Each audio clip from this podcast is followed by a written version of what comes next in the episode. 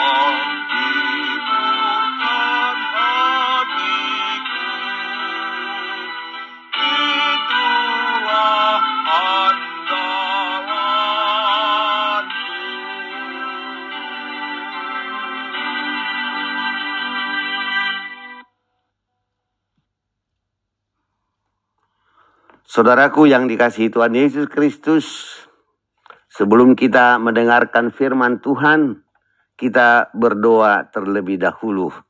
Allah Bapa di sorga yang kami sembah, yang kami puja, yang kami muliakan dalam nama Yesus Kristus Tuhan dan Juru Selamat kami. Kami bersyukur atas kasih setiamu, penyertaan pemulihan dalam hidup kami. Urapi hambamu dalam menyampaikan isi hatimu. Berfirmanlah engkau Bapa kami siap mendengar dalam nama Yesus Kristus kami berdoa dan bersyukur. Amin. Saudaraku, adapun firman Tuhan yang akan kita renungkan hari ini tertulis pada Mazmur 142 ayat 7. Demikianlah firman Tuhan. Perhatikanlah teriakku, sebab aku telah menjadi sangat lemah. Lepaskanlah aku daripada orang-orang yang mengejar aku, sebab mereka terlalu kuat bagiku. Demikianlah firman Tuhan. Adapun tema, dengarlah teriaku Tuhan. Saudaraku yang dikasih Tuhan Yesus Kristus, Daud dikejar-kejar Saul yang ingin membunuhnya hingga Daud memasuki gua dan terjebak di sana karena pengejarnya juga berada di sekitar gua. Itu membuat semangatnya lesuh ayat 3b. Karena musuhnya sangat sudah memasang jerat untuk menangkapnya ayat 4b. Dia menghadapinya sendirian karena tidak ada seorang pun yang menghiraukannya ayat 5. Sementara musuhnya terlampau kuat bagi dia ayat 7b. Dia sudah menjadi sangat lemah ayat 7. Saudaraku, dalam keadaan terdesak seperti itu, apa yang dia lakukan? Justru keadaan itu imannya bertumbuh. Sehingga dia berseru-seru mencurahkan kesesakannya kepada Tuhan. Dan memohon dengan sangat. Perhatikanlah teriakku ayat 7.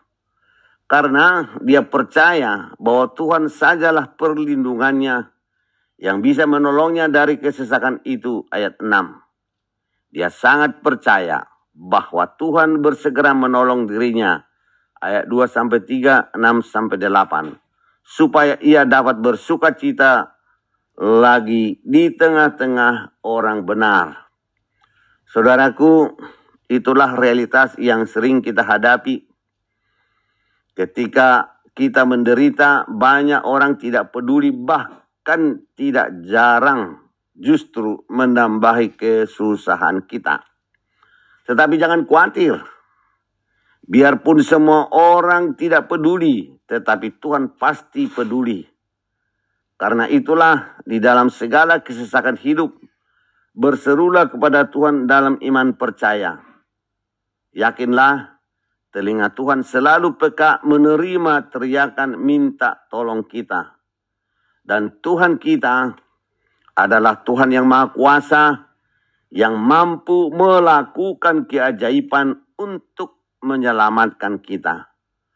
Karena dari kuasa dosa, iblis dan maut pun kita telah dilepaskannya melalui kematian dan kebangkitan Tuhan Yesus.